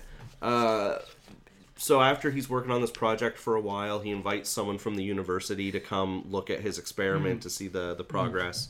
And uh, of course, you know the guy from the university goes missing. You know the wife's calling the house like he hasn't come home yet. You know. Yeah. Um. Oh, backtracking a bit. I, I in my notes here, I had something I thought was funny. When uh, the kids start to realize that there's something very wrong with their dad, uh, Margaret looks at her um, little brother and says, uh, "What? What's his name? Casey. Casey." She says, uh, "Casey, um, our dad." She, he's like, "Yeah, what's wrong with him?" She goes, "I think Dad's a mad, Mad scientist. scientist. I had that in my notes yeah, too. I thought that was just kind of funny. Yeah. So just obviously like a, a a mad scientist. Um, Yeah. But like uh, the books, the the first episode uh, does end on a cliffhanger Mm. where they throw a frisbee and it goes by the basement door. And Casey's like listening down there because he can hear his dad yelling at the guy from the university, Yeah, right? So there's he's a listening. fight going on. And then the sentient plan, plant comes up from behind him, uh, and it looks like the plant's gonna attack, and that's where the episode ends. Yeah. Um, but I just want to say, for the record, when the plant does attack, uh, I, I put this in my notes too because there is a quote that if you walk into a room not paying attention to the rest of the episode and you take it out of context, it's hilarious. Okay. So when he's wrapped up by the plant Yeah. and Margaret's trying to save him, Casey screams, "Pull, pull, pull, harder, harder, harder." Only you, Tom. right? Um, yeah. So, at one point, this is before they, they haven't gone into the basement No. yet to try to figure out. Well, they've been in the basement, They've but been in not there since once. they've known. Yeah. Okay. I, I there's an- something I have in my in my notes here. Um, they Casey confronts his dad and he says, uh, "Dad, you're not a mad scientist, are you?" And he replies, um, "No, I'm an angry scientist." Yeah. Of course, in his his very um, abrupt and loud Yeah. abusive way of saying it. um, so, what happened next was this: he leaves, and there's a storm brewing, Yeah. So right? I actually have written "Cue dark and stormy night" for episode climax. Yeah, Um. So he leaves, and they're gonna go down into the basement, but he has like crazy security on the door, like padlocks and Hmm. and everything else. So so they can't go down there. Um. But the dad himself, at this point in time, he's like even more psychotic. He's just no emotion, no feeling. yeah. I I wanted to actually say something about that. Um, the show did a really a pretty good job of demonstrating his his moral collapse. Like Yeah. he was he was an abusive psycho to begin with. Yeah. but he progressively gets worse and worse and worse. Um, at one point, Casey is just Casey's really young. I don't know how old is Yeah. he? Seven, seven something? or eight. Yeah. And he's looking up at his dad like, like what's happened to you, dad? And the dad literally says, "Stop gawking at me." Yeah. And I thought that was like that's for a kid show Yeah. for the dad to just be like, "Stop gawking at me." It's Yeah. like, this is like an adult show Yeah. of uh, uh, an abusive parent, and um, so as the storm kicks up, Mhm. it, it kind of goes along with his um, perpetuation of his, uh, uh, you know, his his moral collapse. Uh, the the storm's picking up. He's getting worse and worse. So we're starting to get the sense that something bad's gonna happen. He's gonna snap. Yeah. We didn't know what was going to happen. I called it wrong. You Yeah. saw what was coming once they got down to the basement. Yeah. Um, Um, but before they get to the basement, uh, they're, the dad leaves, so they have the evidence. So like, well, we're gonna call mom and tell her what's going on. Hmm. Uh, but they can't find the number because the dad hid it, so they can't call their mom. So they go up into their bedroom to try and find this number of where he hid it. Right. And one thing that I thought that the show did really well is I don't know about you, but when I Mm-hmm. was growing up, yeah. my parents' bedroom was like you don't go in your parents' bedroom. Yeah. Right. And the, and they did a really good job of conveying that to uh, like with the kids. You Yeah. know, like it's like oh man, we can't go in there. You Yeah. know, like and I, I that's one thing that stuck out to me because I thought about that after the fact. I'm like, you know, it's right. Like you thought that you can't go into your parents' bedroom. yeah, it's taboo for sure. Yeah. Yeah. Um. So so that she sneaks in. Of course, the dad comes in.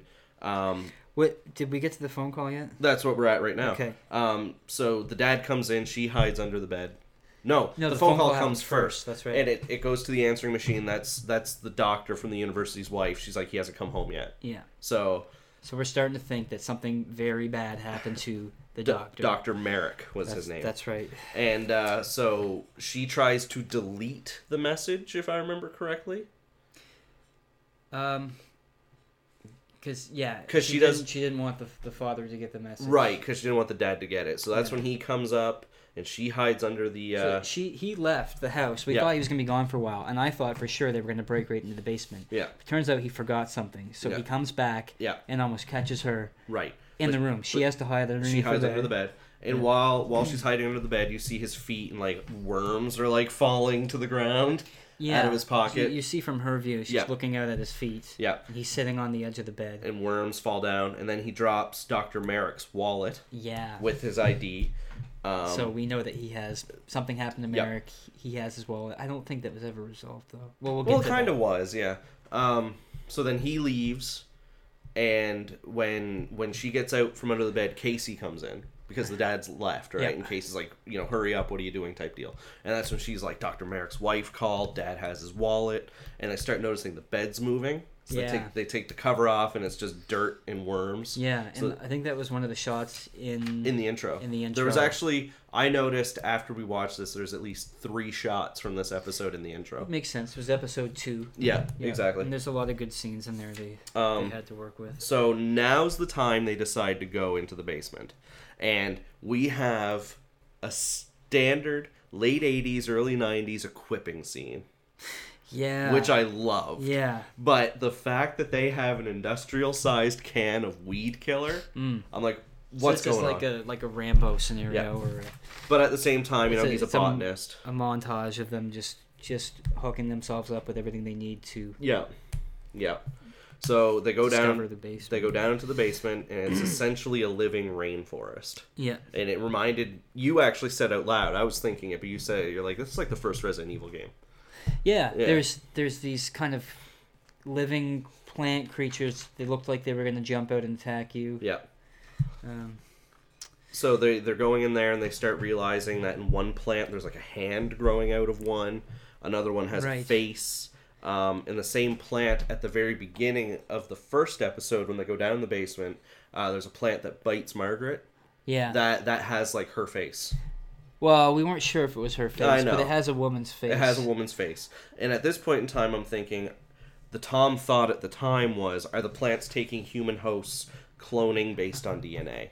And as soon as I thought that, hmm. yes, that's what we find out. They they open a drawer, and the real, the real, I'm using air quotes here that you can't see.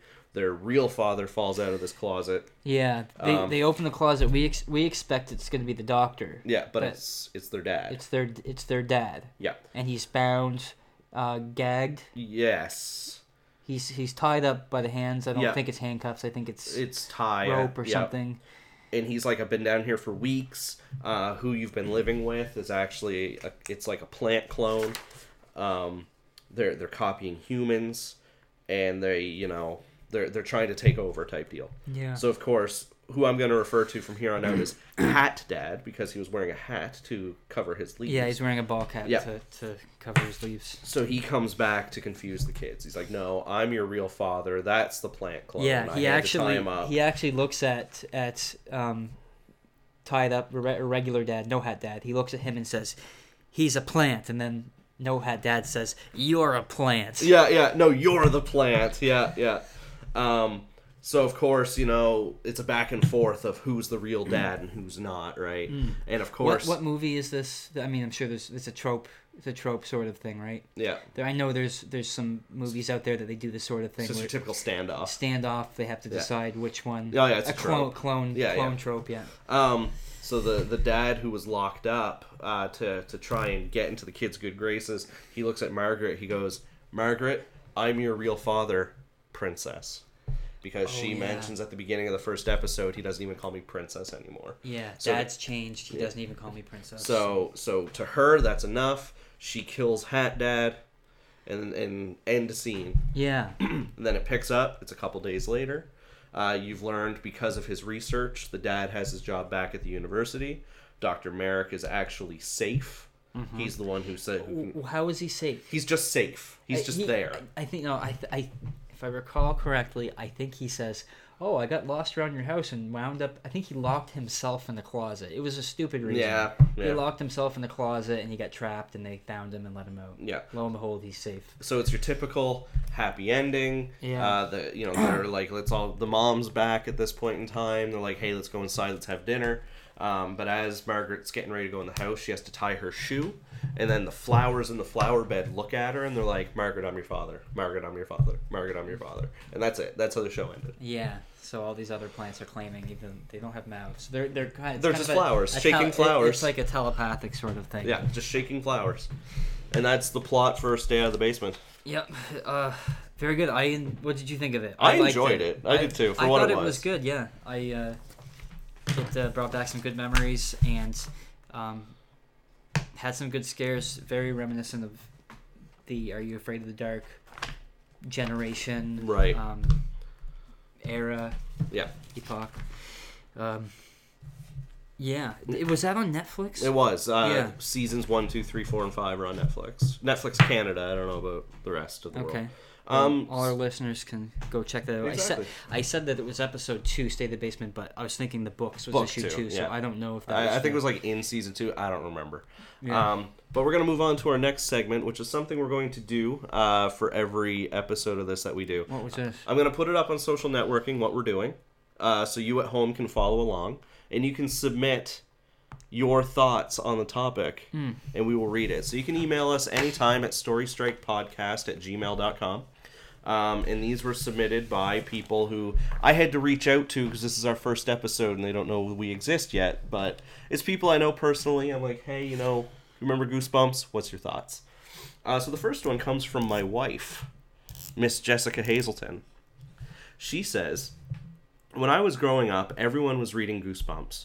For me, they weren't my typical go to read as a kid, but I was such an avid reader, I pretty much read anything I could get my hands on.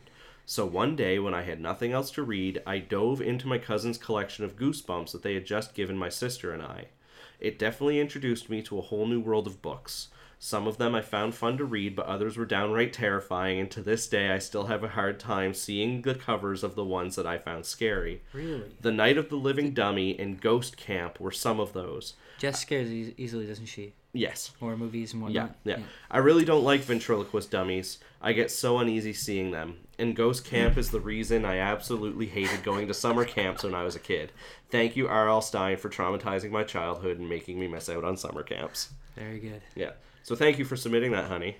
Uh, the Is next. she is she down here? I don't know if she was. No, I think she went upstairs. Okay. Uh, so the next one comes from uh, a YouTube channel called Drunken Dungeon Gaming. Uh, they were actually one of the first YouTube channels that gave Mark and I some love on Tomfoolery and Dirking Around. Very cool. So uh, the three members of Drunken Dungeon Gaming each submitted their memories. So the first one from J Bars, he says, "All man, goosebumps! I remember reading the first generation of them. I remember thinking that they were silly and imaginative. Never was I actually scared or did they cause fear. All but one. I remember the dummy that was possessed. it was called Night of the Living Dummy, I think." I think I remember uh, why it was strangely frightening. Back when I was even little, I lived in a haunted house, so much so that doors would slam. One day, my little stuffed dog that had a voice box in it started to go off while I slept with it. This woke me up. I remember being confused because it started to say things I had never heard it say before and yelling at me to let it go. It complained his head hurt, or yeah, his head hurt and started to demand everything. Literally, it said, "I want everything." Then began to scream. My mom chalked it up to dead batteries. At any rate, while reading this story, it sent a shiver down my spine, making me remember that one frightening night. He, he might have had the, the switch on the back might have been turned on to evil. like that, like that Treehouse of Horror. Yeah. Um, or it could have been, you know, like a lucid dream. He could have been half awake, but Yeah. you know. yeah. Uh, so the next one's from Keika. They say, I grew up with Goosebumps, and it was a big part of my childhood. I was never a reader when I was younger. However, they were fun to read back then. It really was great in helping kids get into reading and expressing their imagination. They were scary at times, but not too scary for a kid, and they had a lot of funny moments as well. I'm glad I had this experience, and when I have kids of my own one day, I'd love to pass them on to them. And Very Benzo, good. yeah, Thank you. And Benzo says, I've always liked scary stories, so it made sense back then. Because, you know, schools had those book magazine things, and the Yeah. very special book day where there would be tables set up and you could browse and buy the books without waiting for an order. I remember that too. My yeah. school did that too. That was rare though, right? Yeah, it was like once a year. Once a year, yeah. Uh, uh, then I started reading Goosebumps. Not because they overtly scared me. They were actually somewhat entertaining, and they read very quickly. One book an hour or two for adventure. So my parents went out to find more like that back at Kmart was open in where I lived, and I amassed quite the collection. Then I grew out of it. All right, thanks, Benzo. Thanks, guys. Uh, Yes. Drunken Dungeon Gaming. Uh, the last one comes from Miss Kellyanne Perry. Uh, she says Goosebumps was amazing. I remember reading them in elementary school. I was around nine, I think, maybe younger. Night of the Living Dummy was the first one I read, and I loved them all. I watched the TV show and it creeped me out to no end. Well, Goosebumps and Are You Afraid of the Dark. I don't remember reading any of the books that I didn't like, but I loved Vampire Breath. Oh, I don't think I read Vampire. I don't think I did either. I remember the Phantom of the. Auditorium? Was it Phantom of the Opera? It was something. It was. It was based off Phantom of the Opera. Yeah. I don't remember what it was. It had a it had a kind of a cool cover. I don't remember what happened in it. There were so many. There's so many good ones, but it's been so long since I've read them that I really just remember you know the covers and Yeah. I kind of associate that with Exactly. With what happened. Uh, Yeah. So that's episode one Goosebumps, Pat Sweeney. Is that it? That's I it. I think we're done. I think we're done too. Very good. Uh, so to know what we're doing next, make sure to follow us on social networking. You can follow us on Twitter at PT Story Strike, or you can follow us on Facebook. Find us at Pat and Tom Story Strike. We will be putting up there what we are doing next, so you yourself can follow along at home and send your thoughts on the subject matter at storystrikepodcast at gmail.com. All right. Thanks, guys. Thanks for listening. We That hope you fun. enjoyed it. And this has been Pat and Tom's Story Strike, the podcast that digs up great stories from any medium, whether it be kids' books, literature, comics, movies, television, video games. We look for the good, the bad, and the ugly when it comes to getting a story across to the audience. Maybe we'll try to get you guys a little theme songs that we can start off with. What do you think? If anyone wants to make us a theme song, do it. Is that it? That's it. Bye, guys. Love ya.